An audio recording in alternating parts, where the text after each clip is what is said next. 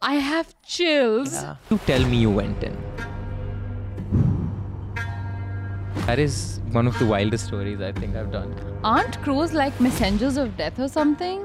To think that my nightmares could have any implication or connection to reality is scary. Mad deja vu.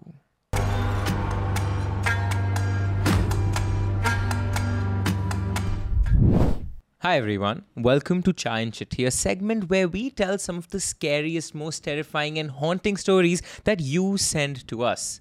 I'm your host Aryan. And I'm Ishwarya. If you want to send these stories to us, email them at staydesi at thedesistudios.com.